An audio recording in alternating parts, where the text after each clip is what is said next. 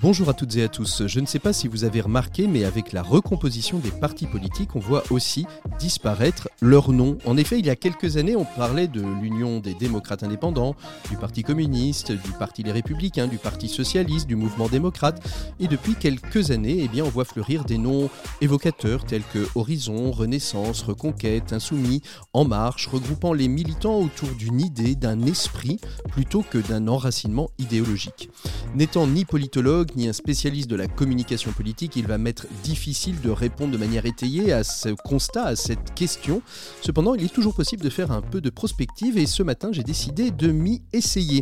L'une des raisons que je perçois, c'est de répondre à un désintérêt de nos concitoyens à la chose politique en déconnectant l'appellation des partis de l'idéologie qui les sous-tend et de pouvoir lever ainsi des peurs comme celle de l'engagement militant ou du vote. En effet, il est plus facile de militer ou de voter quand on se dit insoumis plutôt que trotskiste-léniniste ou de voter En Marche quand on est plutôt P S ou centriste. Une autre raison qui peut sembler plus inquiétante, c'est la place du marketing dans la vie politique. Et qui dit marketing dit storytelling, qui dit storytelling dit adapter son discours, son contenu à une histoire. Et depuis cinq ans, cette histoire, c'est du passé, faisons table rase et transformons la vie politique en quelque chose de nouveau. Et donc, en déconnectant les noms des partis d'une idéologie politique, comme gauche, centre, droite, on ouvre une voie à quelque chose de totalement nouveau, au risque peut-être d'effacer le bien comme le mauvais de ce qui tenait la vie politique avant. D'ailleurs, on ne parle plus de parti politique, mais de mouvement. Et enfin, dernière raison que je perçois, c'est de permettre aux partis politiques de pouvoir adapter leur discours, non pas en fonction d'une idéologie, mais en fonction de l'ère du temps, car vous avez remarqué que les fluctuations et les événements de notre monde sont si importants qu'il devient impossible de construire des corpus programmatiques et idéologiques. En revanche, ça favorise la gouvernance du flou. Mais cette action de marketing et de communication politique qui prend de plus en plus de place, ne fait-elle pas risquer aux partis de jeter le bébé avec l'eau du bien ? Bienvenue dans l'écho des solutions. L'écho des solutions, Patrick Longchamp. Voilà, bonjour à toutes et à tous, très très heureux de vous retrouver dans l'écho des solutions comme tous les samedis midi sur R C F, si vous nous écoutez en direct ou alors à un autre moment du jour, de la nuit, en France ou ailleurs, si vous nous écoutez en podcast. Dans tous les cas, vous êtes toutes et tous les bienvenus à l'écoute et vous êtes de plus en plus fidèles et je vous en remercie mille fois. Aujourd'hui, nous allions évoquer la question des N F T, ces nouvelles formes de propriété numérique et pour des raisons d'agenda, on est obligé de décaler cette émission. Donc on va se recentrer sur un autre sujet. Ce sujet, ce sont, euh, c'est la technologie au service du développement de l'Afrique. En quoi la tech peut-elle être un levier de développement pour le continent africain? C'est ce que nous allons voir avec nos trois invités, enfin deux et demi on va dire. Thierry Barbeau, qui est un expert dans les relations et le développement de la tech en Afrique. Julien Potron, qui est dirigeant d'une société euh, à Abidjan qui s'appelle Nagibi, une société d'électronique qui transforme des outils agricole en outils agricoles solaires. Ça permet de faire un saut technologique, de passer de l'électricité, ou du moins de ne pas passer de l'électricité au solaire directement. Et puis pour nous accompagner, elle sera aussi notre invitée des sept minutes pour changer le monde. J'aurai le plaisir de recevoir Isabelle Mashola, cofondatrice de la société iSAHIT. On verra tout cela avec nos invités d'ici une petite quinzaine de minutes dans le dossier de l'écho des solutions. Et puis comme chaque semaine, nos chroniqueurs préférés, Pierre Collignon pour la chronique des entrepreneurs et dirigeants chrétiens et Maxime Dupont pour sa chronique Open Space. Mais on commence tout de suite avec notre invité écho. Cette semaine, il s'agit de Vincent Lamande, qui est vice-président de la Fondation Solidarité Grand Ouest. Cette fondation lance un appel à projet territoire de recherche qui va permettre à des laboratoires de recherche de pouvoir bénéficier d'aide à l'accompagnement dans leurs projets. Et ce n'est pas d'ailleurs les labos qui sont primés, ce sont les chercheurs. C'est assez rare. Pour que nous puissions en parler comme invité écho de cette semaine, on le retrouve tout de suite après ça. L'invité éco, Patrick Longchamp. On retrouve Vincent Lamande qui est le, l'un des administrateurs de la Fondation d'entreprise Grand Ouest. Il en est même d'ailleurs son vice-président. Et avec vous, Vincent Lamande, on va évoquer cet appel à projet territoire de recherche. Pour qui, pourquoi, comment, qu'est-ce qu'il faut savoir, quels bons conseils faut-il prendre en compte pour pouvoir toucher le jury. Mais avant tout, bonjour Vincent Lamande. Bonjour. On va évoquer avec vous cet appel à projet territoire de recherche. Expliquez-nous un petit peu l'origine de cet appel à projet et pourquoi il est né et pourquoi euh, euh, en direction de la recherche.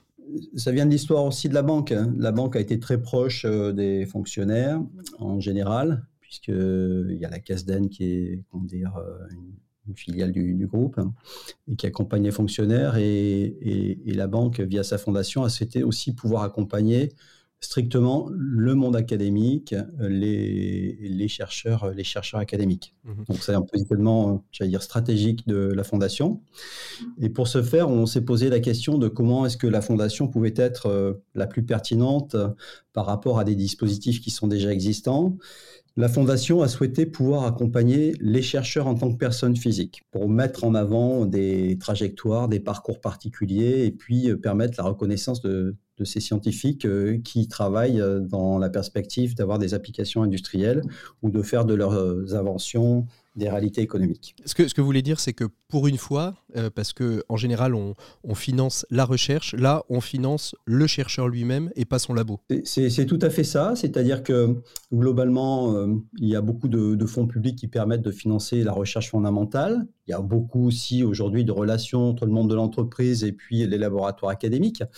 Mais euh, l'idée, c'était de, de faire ressortir des parcours individuels particuliers, de permettre de mettre en avant... Euh, la personne, plus que la science ou plus que le projet. Alors, quels sont les, les, les projets qui sont, qui sont éligibles ? Il faut être forcément dans, dans un laboratoire de recherche public pour pouvoir euh, déjà déposer euh, une, une demande auprès, de, auprès de, de cet appel à projet ? Absolument.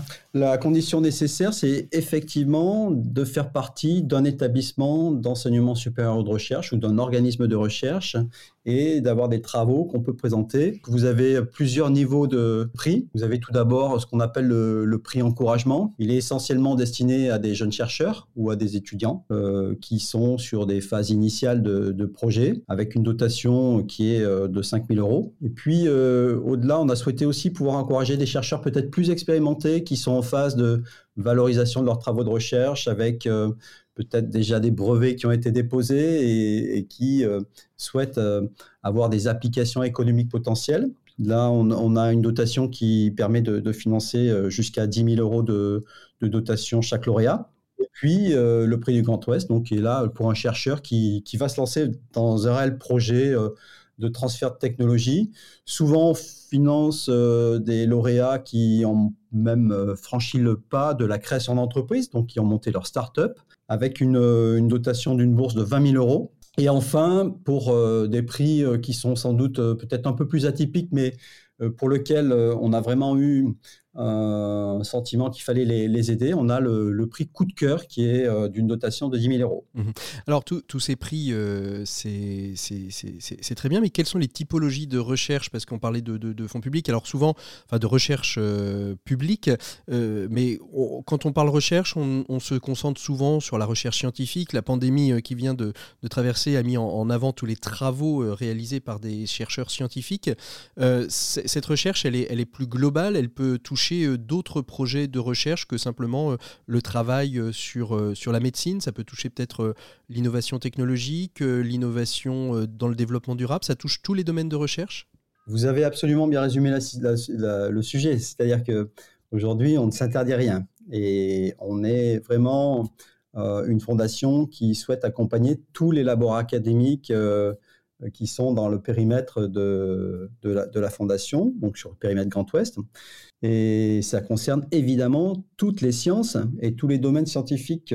Alors évidemment, on peut avoir une tendance à accompagner peut-être plus certains projets que d'autres. Mmh. En tout cas, je pense qu'il y a des chercheurs qui ont plus le réflexe d'adresser leur dossier à la Fondation, et en particulier, euh, c'est le cas dans le domaine de la santé. Puis, euh, il est vrai qu'avec euh, la période Covid, on avait beaucoup insisté pour euh, travailler sur ce sujet-là parce qu'il nous paraissait important. Donc, euh, on a, on a des prix euh, qui sont très liés euh, à la problématique de la santé, que ce soit du traitement de l'image, que ce soit des molécules euh, d'intérêt pour euh, soigner des patients. Et puis, euh, on a aussi beaucoup de, de projets qui sont dans le domaine, euh, on va dire, du développement durable, du développement responsable, euh, qui sont, qui sont tout à fait intéressants et qui sont aussi un... un vecteur euh, important. Tout à fait important pour la recherche académique. Euh, une question, on va, on va entendre tout de suite après euh, notre échange, on va entendre deux lauréats hein, de l'année deux mille vingt et un euh, sur deux sujets euh, totalement différents. Quels conseils on peut donner à ceux qui vont déposer un projet ? Non pas pour donner des conseils, mais peut-être pour se dire je ne vais pas passer trop de temps parce que finalement je ne vais pas être en adéquation avec l'appel à projet. Qu'est-ce qu'on peut donner comme conseil pour bien présenter son projet ? Et bah, le conseil, c'est, c'est d'être le plus honnête possible et le plus transparent possible avec, avec sa position dans le projet et surtout de passer, de passer du temps à... à identifier euh, les éléments qui vont être les plus différenciants par rapport à ses collègues, en sachant que l'exercice il est différent de, de ce qu'ils ont l'habitude de faire, puisque nous, on n'est pas une instance euh, qui va être comme l'Agence nationale de la recherche mmh. ou la Commission européenne pour financer des projets de grande envergure, mais vraiment pour s'intéresser à la personne et à ses travaux. Merci beaucoup, euh, merci beaucoup Vincent Lamande euh, d'avoir répondu à nos premières questions pour défricher un petit peu euh, l'idée, l'esprit euh, de, ce, de cet appel à projet euh, territoire de recherche. On a jusqu'à quand pour déposer son, son dossier, Vincent Lamande ? Bien écoutez, c'est le trente et un mai. Jusqu'au trente et un mai pour déposer votre dossier. Donc, nous on retrouve tout de suite Pierre Collignon pour la chronique des entrepreneurs et dirigeants chrétiens. Pour une économie du bien commun, la chronique des entrepreneurs et dirigeants chrétiens, Pierre Collignon. Et on retrouve donc Pierre Collignon pour la chronique des entrepreneurs et dirigeants chrétiens. Bonjour Pierre. Bonjour Patrick. Alors la question du management, surtout en cette période où le travail hybride est mis en place, devient un, un thème central. Mais qu'est-ce que le management entre talent naturel et apprentissage ? Il est souvent sujet aux modes et aux gourous. Oui, si j'osais, je dirais que le management est un mot qui a dérapé. Suremployé aujourd'hui, et il en existe de multiples conceptions qui peuvent aller de la plus technique à une acception plus large et plus traditionnelle. La première, très étroite, ne s'intéresse qu'à l'optimisation du fonctionnement de l'entreprise. En somme, une discipline de l'efficacité économique pure, consistant à agencer des ressources en vue d'objectifs à atteindre. Alors c'est une vision très utilitariste, Pierre. Oui, à tel point que certaines familles de pensée venues des États-Unis l'évoquent même comme une non-thinking profession. Dans cette conception finalement à courte vue où tout est affaire de processus, de méthodes, d'attitudes, les managers ont souvent œuvré sans la philosophie ni même parfois les sciences sociales, avec des effets, je crois, particulièrement néfastes pour les personnes. Alors quelle est l'autre acception de management ? Eh bien, l'autre acception offre une définition plus large qui revient à l'expérience des, des humanités. Et puis elle se définit comme l'art de conduire les hommes dans toutes leurs activités en vue de leur propre bien et du bien commun. Dans, dans ce mouvement, ce qu'on appelle les humanités, avec l'apport de la philosophie, de l'anthropologie, de la littérature, mais aussi, pourquoi pas, de l'histoire, de la sociologie, des sciences politiques, sont réintégrées pour prendre en compte les questions d'éthique et la question du sens. On réintègre ainsi dans la réflexion sur le management les grandes questions de société dans une conception de... de l'entreprise reconsidérée et tendue vers une raison d'être, ce qui pousse à remettre debout le sujet au travail au sein d'un collectif aux dimensions variées, intégrant les parties prenantes et des communs, et dont le manager doit évidemment se soucier dans une perspective de, de long terme, sans abandonner bien sûr l'efficacité de sa mission immédiate. Alors l'équilibre entre réflexion, efficacité de l'action et souci des personnes n'est pourtant pas nouveau dans l'histoire des idées, Pierre. Non, bien sûr, chez Aristote, l'articulation entre ce qu'il appelle le logos et le polis nous introduit à cette réalité que la, la connaissance et la relation se répondent, se complètent et se nourrissent dans la nature humaine.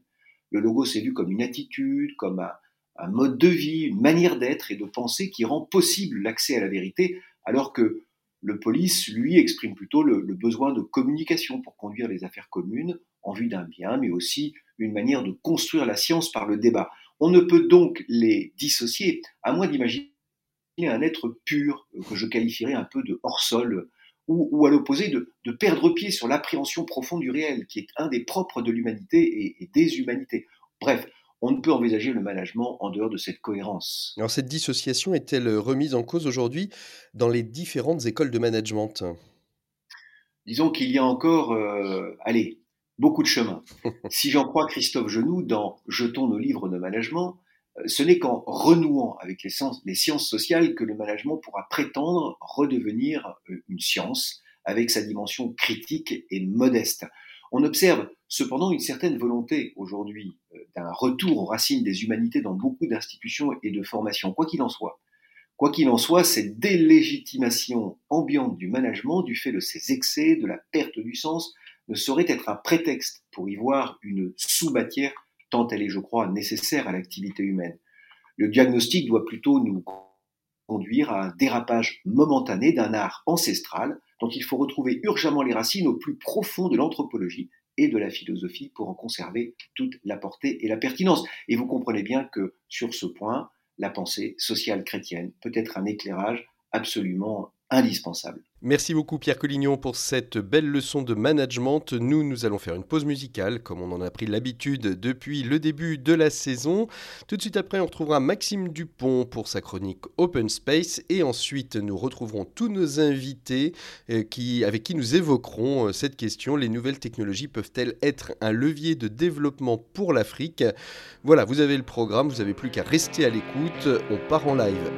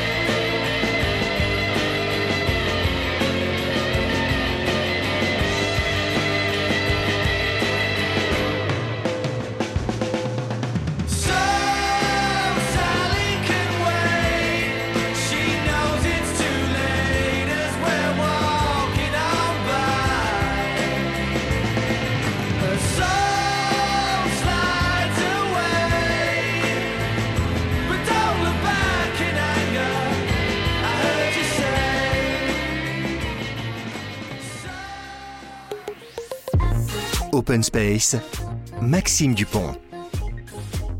Il est donc temps de retrouver Maxime Dupont et sa chronique Open Space. Bonjour Maxime. Bonjour Patrick. Merci beaucoup d'être avec nous. Alors aujourd'hui Maxime, vous avez souhaité nous parler d'un phénomène qui se développe de plus en plus dans les entreprises. Dites-nous donc de quoi qu'il est. Oui Patrick, une tendance qui monte, qu'on n'avait pas vu arriver mais qui se développe un peu partout. Les salariés qui, après avoir choisi de quitter leur entreprise pour, selon l'expression consacrée, donner une nouvelle orientation à leur carrière, décident quelques années plus tard d'y retourner. Et puisqu'il nous faut un terme pour les désigner, je propose que nous les appelions les retournistes. Très bien, très beau néologisme. Alors comment expliquer cette augmentation du nombre de retournistes ?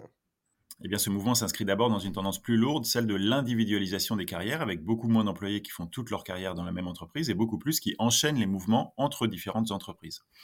Ensuite, il y a un rapport sans doute de plus en plus transactionnel et donc moins émotionnel au travail. Dans ces conditions, revenir après ce qui s'apparentait avant à une forme de rupture définitive est moins chargé émotionnellement et donc plus possible. Pour continuer, beaucoup de départs s'expliquent par une relation dégradée avec son manager. Vous savez qu'on dit qu'on quitte un manager et non un job. La perspective d'une autre forme de management dans une entreprise qu'on aimait peut être attirante pour nos retournistes. Et puis enfin, et surtout sans doute, les entreprises elles-mêmes favorisent cette possibilité en listant ce qu'elles appellent les repas, les re, pardon, les, les départs. Repas, les repas, ouais, les, repas ouais. Les repas aussi, c'est important les repas. Bon alors les, les oui. départs, les départs regrettés, en gardant le contact avec ces personnes et en les contactant quand des postes semblent pouvoir leur correspondre. Parce que ces entreprises se disent qu'il y a beaucoup à gagner à les réembaucher. Les retournistes connaissent déjà la culture de l'entreprise, ont déjà un réseau interne existant, et puis on connaît leurs forces et leurs faiblesses, ou pardon, leurs opportunités de développement. Alors, qu'est-ce qu'il faut en penser selon vous, Maxime ? Alors pour le moment, il est trop tôt se, pour se prononcer sur la réussite, la réussite statistique de ces retours. Évidemment, certains sont gagnants, d'autres sont neutres, et puis d'autres, enfin, sont perdants. Et il est tentant de conclure sur ces derniers, les retours perdants, de manière un peu cruelle, je suis d'accord, parce que fondamentalement, revenir dans l'entreprise qu'on a quittée, c'est un peu comme se remettre avec son ex. C'est rarement une garantie de succès. On a eu envie d'autre chose, on s'est dit que l'herbe était bien plus verte ailleurs, et puis, tout bien réfléchi, bah, pas tant que ça. Alors, on se dit qu'on n'était pas si mal avant, parce qu'à la nostalgie chronique qui nous touche tous, s'ajoute cet adage qui sait qu'on sait ce qu'on perd, mais on ne sait pas ce qu'on gagne. Décidément, je fais beaucoup appel à la sagesse populaire aujourd'hui, désolé. Et puis, on devient un retourniste. Bon, et alors, en guise de conclusion, qu'est-ce qu'on peut, qu'est-ce qu'on peut dire, Maxime ? Eh bien, je crains que cette comparaison puissante entre la relation salariale et la relation de couple, Patrick, nous amène à exploiter ce filon dans d'autres chroniques à venir et je, je voudrais m'en excuser d'avance. Mais ne vous en excusez pas. Merci Maxime, je vous pardonne, je vous bénis et je vous dis à la semaine prochaine. Allez, à bientôt. Nous, on continue euh, tout de suite avec le dossier de l'écho des solutions et cette semaine, on s'en va en Afrique. L'écho des solutions, Patrick Longchamp. Voilà, il est donc temps d'ouvrir le dossier de l'éco des solutions avec tous nos invités. Je vous les ai présentés tout à l'heure, mais je vous les représente tout de suite. Tout d'abord, Isabelle Mashola, cofondatrice de la société iSAHIT. Vous allez participer à cette émission et vous serez aussi notre invitée des sept minutes pour changer le monde. Merci beaucoup d'être avec nous. Et puis, à côté de vous, Thierry Barbeau, donc, qui est spécialiste de, de, la, de la technique, de la tech en Afrique. Merci beaucoup, Thierry, d'être avec nous. Et puis, Julien Potron, depuis Dakar. Nous allons essayer de comprendre avec vous, Julien, aussi euh, comment une entreprise peut faire du Made in Africa, comment on peut aussi trouver des solutions euh, à, la, à, à, la, à la réindustrialisation ou à l'industrialisation de l'Afrique en apportant euh, des solutions concrètes et durables. Je vais commencer euh, avec vous, euh, Thierry, si vous voulez bien, pour euh, que vous nous, nous fassiez un petit peu, nous dépeigniez un petit peu euh, l'Afrique, euh, l'Africatech. Euh, qu'est-ce qu'on entend par l'Africatech aujourd'hui ? Est-ce que ça touche toute l'Afrique ? Est-ce que c'est quelques pays seulement euh, qui sont euh, aujourd'hui bénéficiaires de ce développement, de ce déploiement économique via la tech ?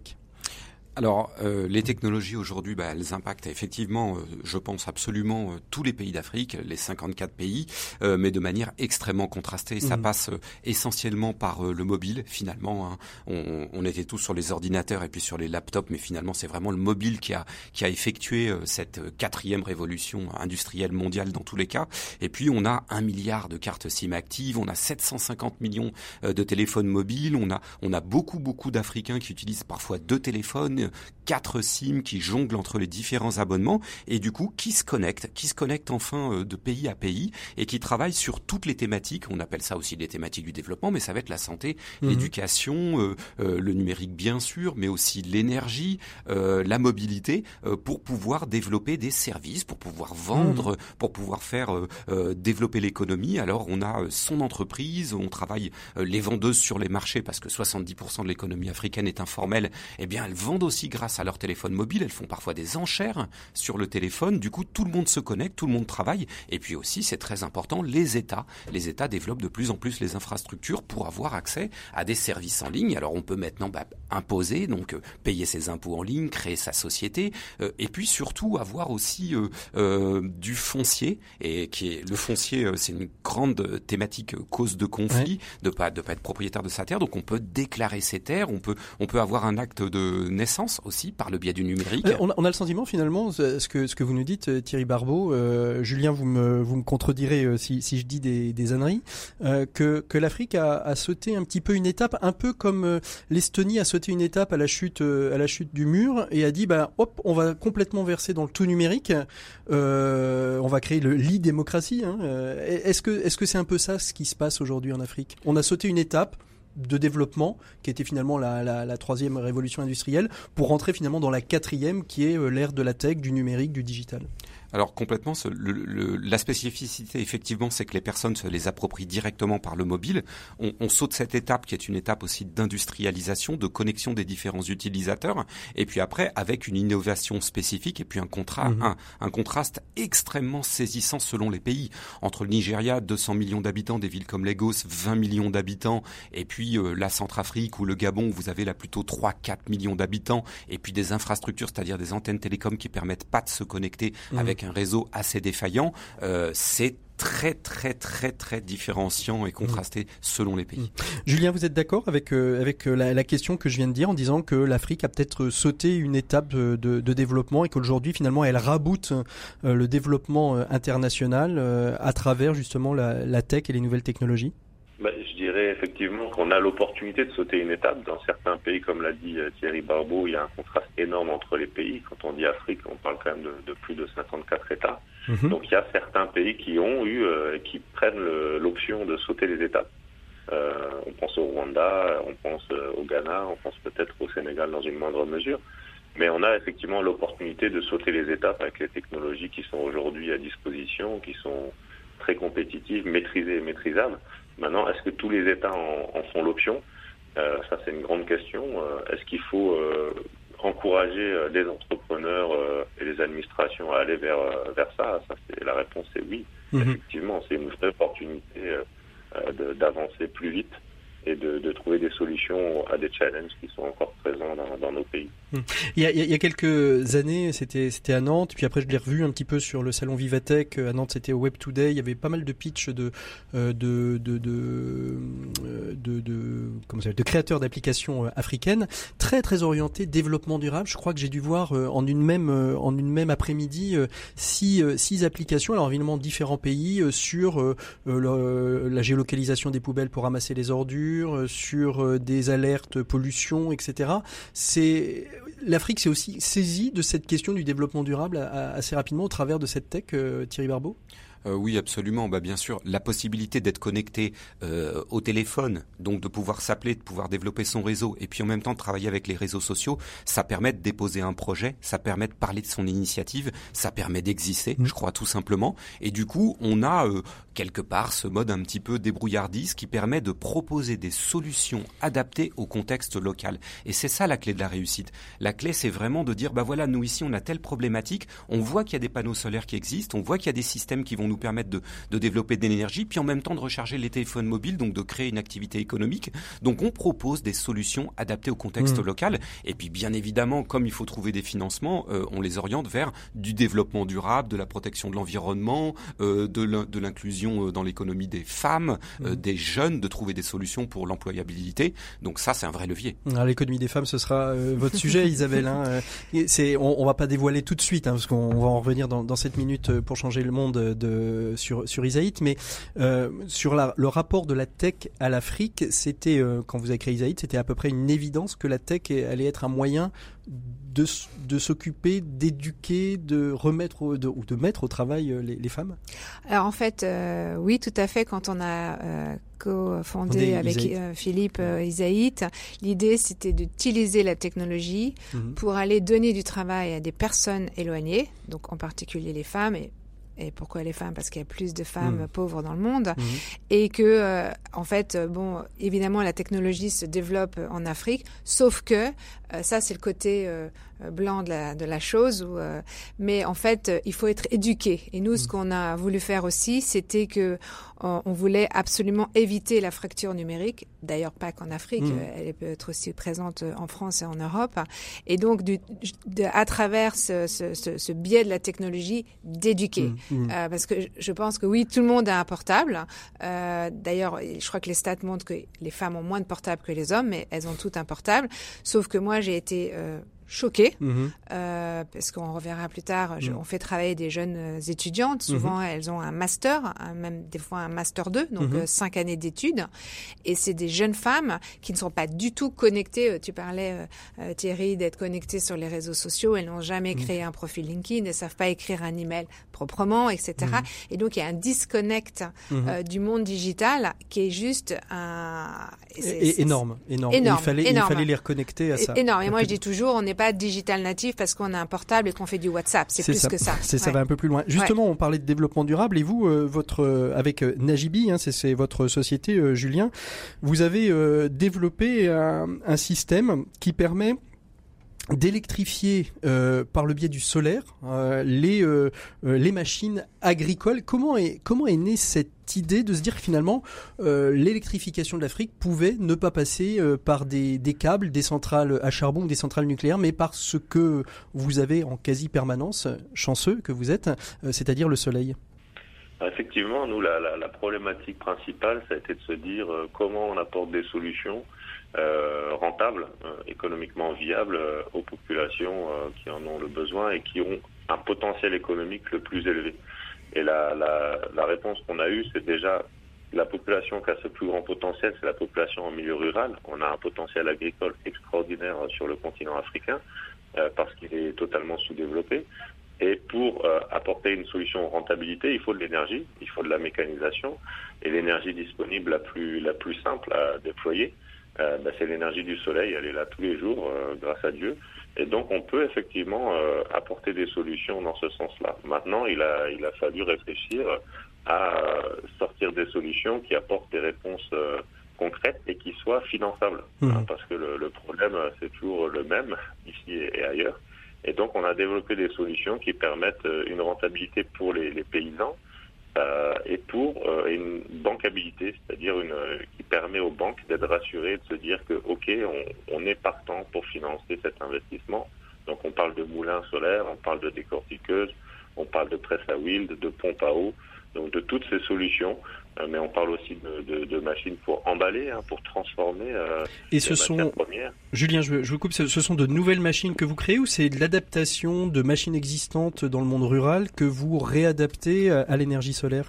Alors, on s'est rendu compte qu'une grande partie des machines qui existent ne sont pas euh, énergétiquement euh, très efficientes. Donc, ce sont des designs qui existent depuis euh, trente, quarante, cinquante ans, hein, qui n'ont jamais mmh. changé. Donc on a été obligé de, de, pour une grande partie des machines, de refaire le design, de, de, de partir sur un design électromécanique qui soit vraiment efficient, puisque l'énergie la moins chère, c'est celle qu'on n'a pas à consommer. Et euh, quand on parle du solaire, c'est une vraie question hein, de, d'être capable d'avoir des machines les plus efficientes possibles. Maintenant, certaines machines sont, comme on parle des pompes, hein, on n'a pas besoin de redesigner des pompes. Mais en, en parlant des moulins, des décortiqueuses, là on mmh. voit des presses, on peut revoir les, les designs effectivement. Alors, c'est, c'est, c'est l'ensemble de cette de, de, de votre travail, c'est, c'est quasiment du made in Africa. En échangeant, en préparant cette émission, vous me disiez à part les composants électroniques, mais ça, je crois que c'est un peu pareil partout euh, euh, qu'on va acheter en Chine. Euh, l'ensemble, c'est-à-dire de la conception, de l'ingénierie, euh, tout ça, c'est du made in Africa. Mais on a, on a effectivement la chance d'avoir, alors il y a, y a une fracture numérique et générationnelle, hein, comme le disait Isabelle tout à l'heure, mais on a aujourd'hui des jeunes qui sont très compétents, et donc tout ce qui est design électromécanique, même le design électronique, hein, on achète mm-hmm. les composants à, à l'extérieur, mais tout, ce qui est, tout est fabriqué et conçu. conçu euh, sur la conception place. de la carte électronique est conçue conçu en, en Afrique ? Voilà, la programmation elle, euh, informatique, les mmh. plateformes digitales qu'on utilise parce que toutes nos machines sont connectées. On permet des paiements aussi, euh, des remboursements de crédits bancaires à distance via le mobile banking. Hein. Mmh. Euh, et donc tout ça, c'est conçu et développé localement. On a cette chance d'avoir ces compétences. Alors on est au Sénégal, hein, c'est peut-être pas le cas dans tous les pays, mais on a des universités, des écoles d'ingénieurs. On, on arrive à attirer aussi des jeunes euh, de, de, de pays euh, voisins. On a beaucoup d'anglophones dans, dans nos équipes hein, qui viennent de Tanzanie, du Ghana, Nigeria, et cetera. Et donc, effectivement, on arrive à concevoir et à fabriquer des machines euh, localement qui répondent euh, aux besoins euh, locaux. La grande problématique, c'est de répondre, aux... c'est d'être sur place en fait pour trouver des solutions, hein, parce que on peut rarement faire du, du, du ping-pong. La R et D, c'est du ping-pong. C'est comme un docteur. Hein, on cherche, un... il y a un problème, on, on cherche la solution et on doit faire des échanges jusqu'à trouver. Euh, la solution qui va, et pour ça il faut être sur place, euh, il faut maîtriser les technologies et travailler avec mmh. les acteurs locaux. Mmh. Thierry, Thierry Barbeau, euh, sur... ouais. merci beaucoup, euh, on, on vous retrouve. Thierry Barbeau, sur la, sur la question de l'éducation, euh, Julien souligne très, très justement que le Sénégal est peut-être bien pourvu en université, en école, et cetera. Aujourd'hui, il y a aussi un déploiement, euh, je sais que Simplon, euh, les, comment ça s'appelle, quarante-deux Factory, c'est ça, non euh, se, développe aussi, euh, se développe aussi en Afrique. On voit aussi les pays d'Afrique se structurer dans des filières d'éducation spécifiques à la tech. Bien sûr. Bah, Alors, ce qui est... Avec les, les, les différences entre les cinquante-quatre pays, bien évidemment. Ah, c'est un sujet absolument passionnant. Ce que, ce que, ce qu'explique très bien Julien, là, je pense, c'est qu'effectivement, euh, on va mixer des thématiques. C'est-à-dire qu'il y a du pays à Zugo, il y a aussi de l'agriculture, il y a des femmes, il y a de l'emploi, il y a de l'économie inclusive, il y a de la modélisation, euh, il y a de l'assemblage. Bref, il y a, en fait, dans les technologies et en Afrique, il y a beaucoup de choses. Mais ce qu'il faut, c'est pouvoir permettre aux personnes d'exprimer les besoins et de développer avec la culture et avec mmh. le savoir-faire local. Par exemple, très simplement, si les personnes ne savent pas lire à écrire, et c'est très souvent le cas, il y a plus de deux mille dialectes en Afrique, et ben il faut permettre aux gens d'accéder aux technologies, de pouvoir traduire, et là on a toute l'intelligence artificielle qui arrive avec les langues, et Google d'ailleurs l'a mmh. très bien contenu, mais il faut aussi former Former au numérique, former, au, former à cette révolution industrielle, former aux dangers aussi du numérique, aux risques hein, des réseaux sociaux, c'est très grave, son identité numérique, hein, euh, il y a toute une, toute, beaucoup de bashing, beaucoup de problèmes de, d'identité numérique, et il faut former localement. Donc il faut inclure le numérique dans, dans le cycle d'éducation et faire comme Simplon le fait, comme quarante-deux le fait, comme les Fab Labs le font, comme les espaces de networking le font, comme Jocolabs, et cetera, de former les jeunes, et pas que les jeunes, Euh, tous les autres, euh, au codage, au numérique, aux nouvelles technologies et comment les intégrer dans la vie de tous les jours, mmh. c'est-à-dire l'alimentation, euh, l'achat, euh, la gestion d'une entreprise, la gestion de sa vie quotidienne, de son identité, et cetera. Et mmh. si on forme local, on adapte à la culture locale, on adapte au savoir-faire local et du coup, bah, ça marche beaucoup mmh. mieux, beaucoup mmh. mieux bien mmh. sûr. Alors, euh, on parle, euh, que, quels sont les freins euh, quand on parle de développement, il y a forcément des freins. Aujourd'hui, vous parliez un petit peu de l'état des réseaux. Euh, Est-ce que justement ce frein n'est pas aussi un risque de voir apparaître, et je lisais un article des Échos de, de, de vendredi qui parlait de l'expansionnisme d'Orange sur les États africains, de se voir finalement créer une nouvelle colonisation technologique après avoir pris un peu dans le sous-sol, de vouloir maintenant prendre finalement les connexions qui permettent ces, cette connexion entre les pays ? Alors, il y a, y a, y a un côté incroyable, c'est que l'Afrique va passer à deux milliards d'habitants. Il euh, y a une, un développement démographique, économique colossal, des pays avec une grande croissance. Et donc, ce numérique va être une opportunité incroyable, ces technologies, euh, pour que la, l'Afrique vive cette mutation. Parce qu'elle va toucher tous les pans de l'économie et, et, et, et la vie quotidienne de tous mmh. ses habitants. Maintenant, euh, comme nous, il y a aussi les GAFA, il y a aussi la mainmise d'entreprises sur ces technologies. Et le frein majeur, déjà, c'est l'accessibilité, c'est le développement des infrastructures. Il mmh. n'y euh, a pas de filaire en Afrique, donc tout passe par les tours télécoms ou les systèmes satellites. On voit que Google, Facebook, et cetera. Facebook a abandonné l'idée des drones solaires, mais Google continue avec ses ballons qui vont dév- développer du Wi-Fi accessible. Mais en fait, ils donnent accès à leurs solutions, leurs systèmes, ils en captent les données. Alors, il y a, il y a aussi une grande manifestation générale. On a, on a, il y a eu une ruée des brancards mmh. sur le franc C F A, euh, et maintenant, ça sera, euh, ça sera une nouvelle monnaie. Mais euh, il y a aussi euh, la même chose avec la souveraineté des data, mmh. euh, des données en Afrique, hein, qui sont euh, bah, sur des serveurs aux États-Unis, un petit peu partout, à, à droite, à gauche. Donc ça, c'est un très, très grand débat. Et effectivement, il y a une mainmise incroyable des très grandes structures. Alors vous parliez d'Orange, mais il y a aussi euh, les grands opérateurs euh, sud-africains, okay, comme M T N et les autres, qui effectivement vont stocker les données. Ouais, sud-africain, on reste quand même, euh, on reste quand même dans le continent africain. On reste quand même dans le sud- continent africain, mais c'est souvent des solutions comme M P E S A. On parle du ouais. mobile money qui vient de Vodacom, qui vient d'opérateurs qui sont quelque part euh, anglais au départ. Ouais. Donc euh, euh, ça, c'est un vrai sujet, G L c'est une vraie complication. Et comment comment va être gérée euh, ces données, cette souveraineté des données, ouais. euh, le pilotage de l'identité numérique. Et qui euh, est-ce que ça va vraiment être partagé avec euh, c'est ça, est-ce euh, que ça va vraiment bénéficier au, au territoire, est-ce qu'on va, on risque pas sûr. de faire un petit peu comme on a fait euh, dans un certain nombre de pays, hein, les pays de l'Est, euh, d'utiliser euh, finalement euh, ouais. le continent comme une main d'œuvre euh, pas chère euh, pour pouvoir euh, développer économiquement euh, l'Occident. Comment vous réagissez, vous, Julien, à ce qu'on vient d'échanger, euh, vous qui vivez en Afrique, qui êtes euh, un Africain de, de, de souche euh, presque, euh, comment est-ce que vous réagissez justement à ça, vous, au quotidien, c'est, vous, vous vivez ça au, au quotidien? On vit effectivement des coûts de communication qui sont exorbitants. Euh, je pense par manque de concurrence. Hein, donc, dans, comme dans toute activité, euh, on a besoin de concurrents euh, pour améliorer euh, le, les prix et surtout la qualité de service. Effectivement, dans, les télécommunications se développent sur notre continent, mais euh, on a des coûts qui sont quand même extraordinairement élevés.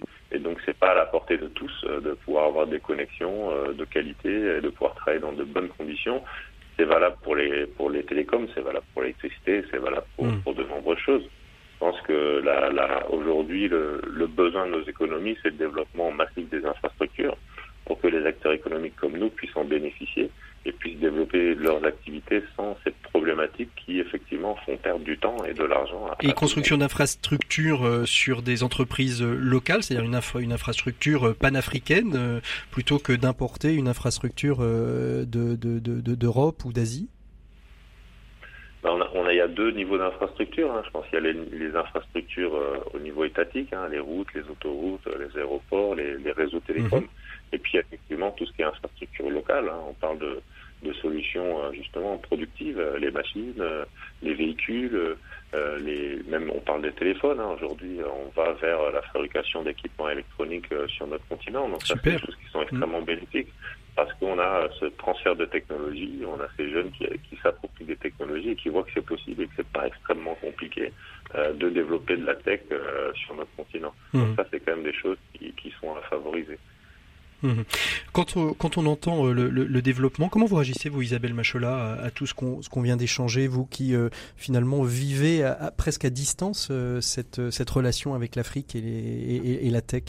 Alors c'est clair que bah, nous, on se positionne un petit peu plus euh, en arrière, dans le sens où euh, s'il n'y a pas de, euh, d'infrastructure et donc de connexion euh, viable, euh, bah, la jeune femme va pas pouvoir travailler chez iSAHIT puisqu'elle doit se connecter euh, à travers Internet. Donc ça, c'est clair que sur les pays où on opère aujourd'hui, alors on est sur vingt-quatre pays, mmh. mais euh, euh, on s'est déployé maintenant en Asie, en Amérique mmh. euh, du Sud. Mais je veux dire, sur les pays africains, on voit bien une grande différence. Je disais à Thierry tout à l'heure qu'au Burkina, c'est très compliqué. On voit aussi euh, l'heure euh, du cyber, euh, qui est vraiment différent, qui peut aller de quarante centimes à un euro vingt. Et, euh, et, la, et la connectivité qui peut être mmh. vraiment différente. Donc, c'est vrai que c'est, c'est vraiment important. Mais une fois qu'on est connecté, euh, je reviens un peu sur ce que j'ai dit, c'est comment on l'utilise. Et, et, et là, euh, je, je, je, je suis toujours sur un sorte de, de choc où je vois mmh. quand même des personnes. Bien sûr, il y a une partie d'entrepreneurs qui, qui, qui arrivent à faire des choses merveilleuses et des, et des belles choses. Mais je vois aussi comme une grosse partie de la population qui, euh, même si elle a accès, ne sait pas l'utiliser. Euh, parce que, euh, donc oui, il y a l'identité culture, numérique de... sur les réseaux sociaux, mais il y en a, nous, nous aujourd'hui, notre façon de travailler mmh. à travers la communauté. On va développer un nouveau système mmh. cette année, mais c'est mmh. Facebook. Mmh.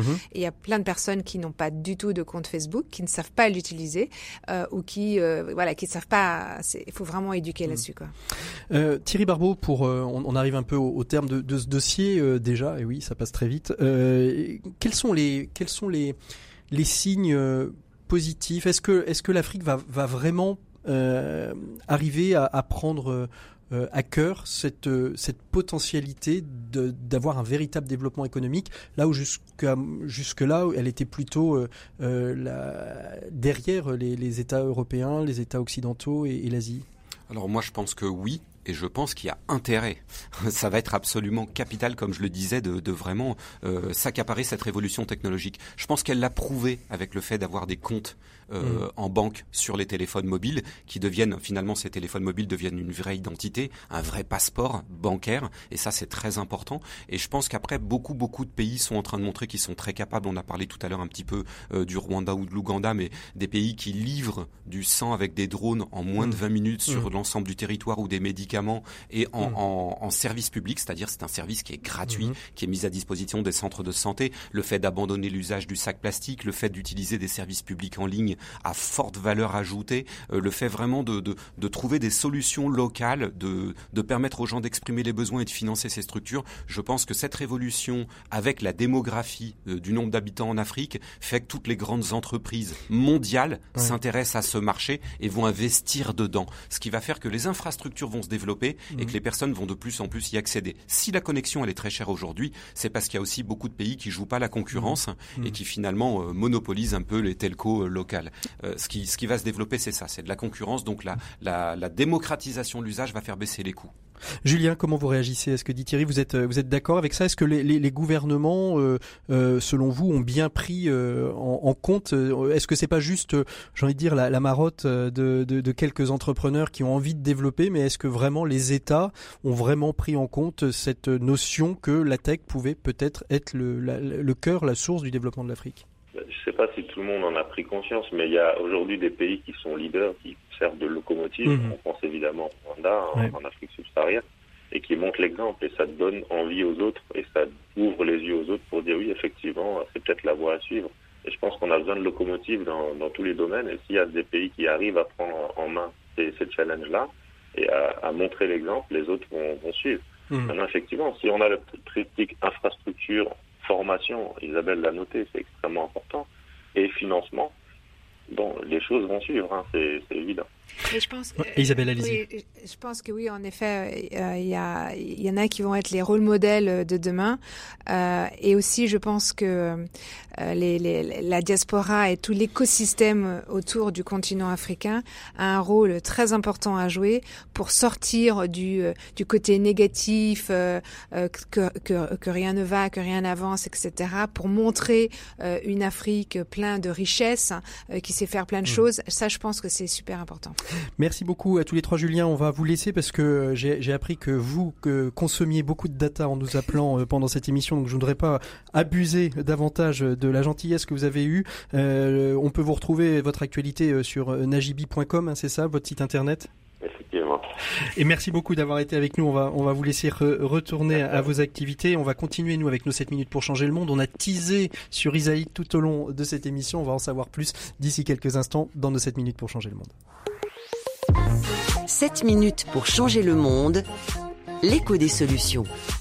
Voilà, Isabelle Mashola, vous êtes donc cofondatrice d'iSAHIT. On a un petit peu teasé euh, votre euh, votre entreprise. Euh, entreprise ou, ou, ou association? C'est une entreprise à part entière. C'est une entreprise, c'est une S A S, ouais, tout à fait. Une S A S, mais qui s'est dotée euh, finalement d'une mission dès le départ. On parle beaucoup d'entreprise à mission, mais qui s'est dotée d'une mission dès le départ, qui est de fournir, alors j'essaye de résumer assez simplement, de fournir des services euh, informatiques, ce qu'on appellera des micro-tâches euh, informatiques, pour développer l'entrepreneuriat féminin, d'abord en Afrique, mais maintenant aussi en Asie et en Amérique du Sud. C'est ça ? C'est ça, ouais. Donc, euh, eh bien, en voilà. fait, Merci on a beaucoup. Il nous reste sept minutes, on continue. On a été euh, créé il y a trois ans. Oui. Donc, euh, iSAHIT, c'est une plateforme euh, socialement responsable qui donne du travail digital à des jeunes femmes sous forme de complément de revenus. On ne peut pas travailler plus de cent heures par mois sur la plateforme pour leur permettre de réaliser un projet professionnel comme euh, continuer à reprendre ses études, à agrandir son champ ou euh, devenir entrepreneur ou de faire fructifier son entreprise.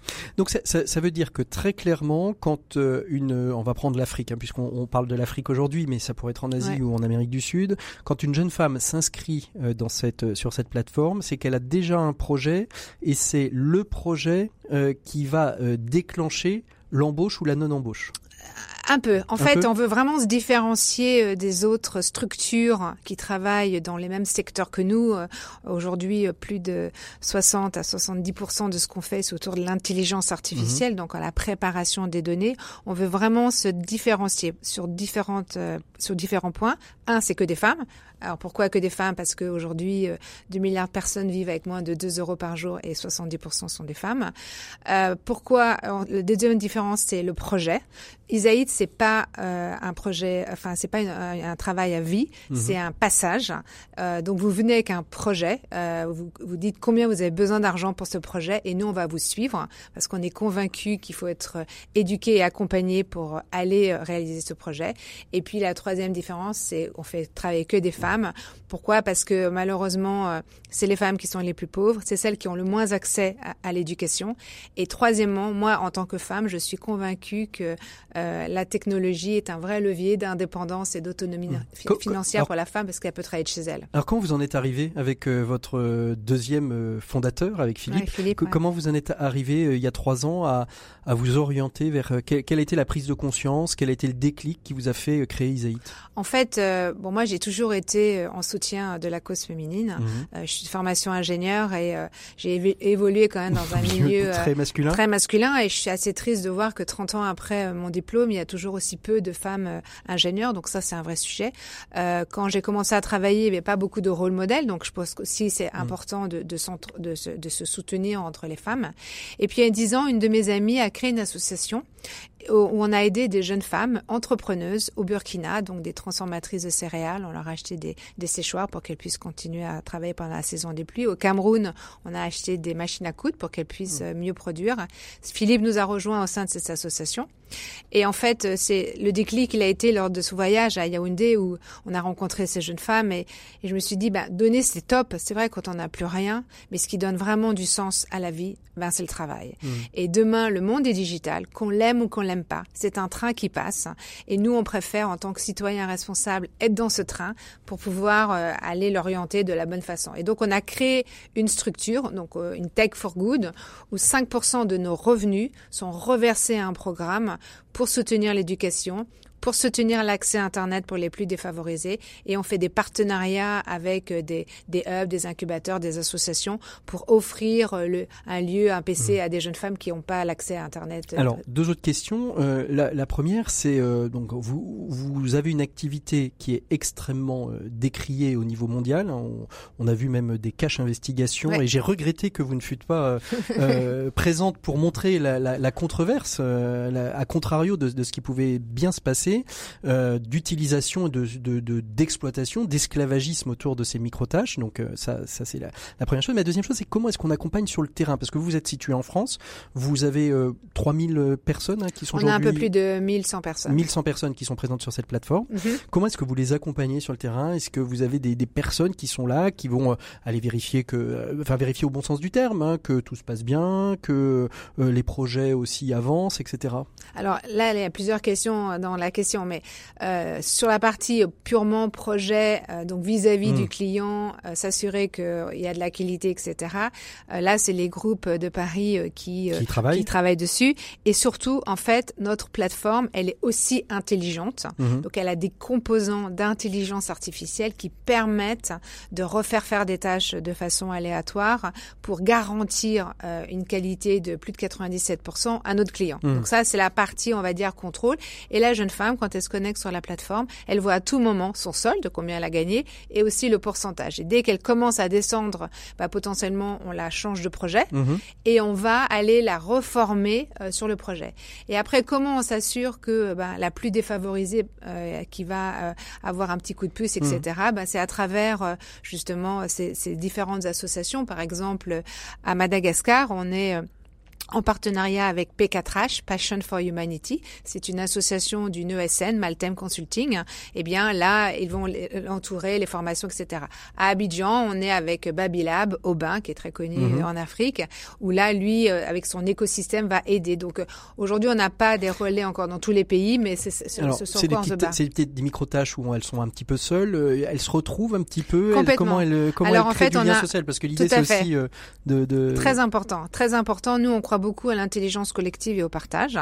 Donc, en fait, elles sont sous Facebook aujourd'hui. Mmh. Euh, demain, elles seront au sein de la plateforme.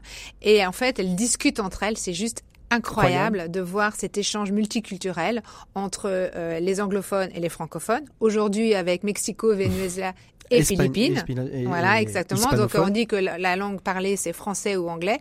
Et en fait, les plus seniors, celles qui sont les plus compétentes, aide les plus juniors. Il y a juste mmh. une relation humaine qui est juste incroyable. Et vous les avez, elles se sont retrouvées physiquement ou pas au-delà de la plateforme alors on Facebook, a fait, euh... alors on a fait des, des petits euh, kick-offs. Ouais, des petits kick-offs, euh, voilà, ouais. On a fait ça au Sénégal, on l'a fait à Abidjan. Cette année, on va, le prochain voyage est à Madagascar où, mmh.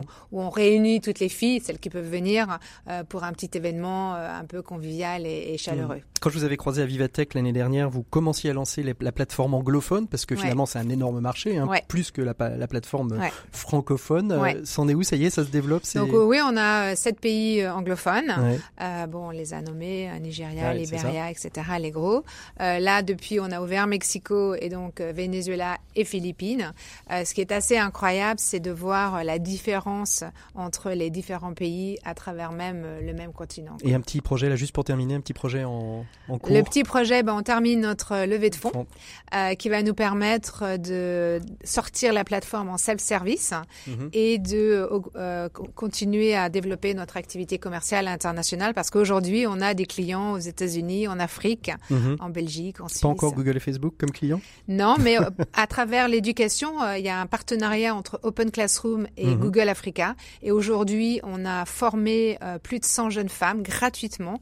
Euh, c'est sponsorisé donc euh, par Open Classroom et Google, où là, elles se sont formées à plein de, de cours absolument euh, géniaux mm-hmm. qui sortent d'ailleurs de leur cursus. Je pense à Tatiana, qui est euh, jeune femme euh, en comptabilité, qui s'est formée au Python, qui est le langage pour le machine. Donc ça veut dire qu'on va pouvoir passer une étape, c'est-à-dire que de la micro-tâche, on va pouvoir passer au développement informatique, au codage, un petit peu ce que fait aussi, euh, font aussi Simplon. En ou... fait, à travers le, la micro-tâche, on n'apprend pas à coder. Non, euh, par non contre, mais je dirais pas à travers euh, le travail partenariat. Mais on apprend, nous, ce qu'on, nous, je pense que ce qu'on apprend, nous, à travers iSAHIT, c'est tout ce qui est euh, rigueur, méthodologie, mmh. et cetera. Et être sensible au digital, c'est très important. Merci beaucoup Isabelle Mashola d'avoir été notre invitée de ces sept minutes pour changer le monde qui clôt de manière formidable cette émission sur l'Afrique Tech. On fait une petite virgule et puis on se dit au revoir. R C F, l'écho des solutions. Mille merci encore à tous les invités de l'Éco des Solutions de nous avoir fait l'honneur de leur présence. Nous allons nous quitter pour mieux nous retrouver la semaine prochaine. Nous serons, euh, non pas en direct, mais nous aurons enregistré quelques jours auparavant une émission depuis un événement qui se tient à Nantes qui s'appelle la Fabrique du Changement et qui se passe d'ailleurs tout au long de l'année un peu partout en France. Et euh, lors de cette Fabrique du Changement, eh bien, avec nos invités, nous allons évoquer la transformation de...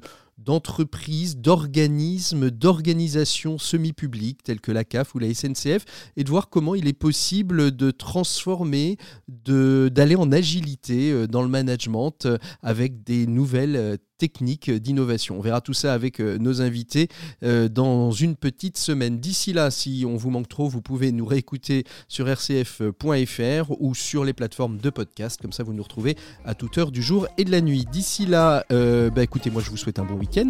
On va sortir les lunettes de soleil et la crème solaire. Bonne écoute des programmes de R C F. À très bientôt. Au revoir.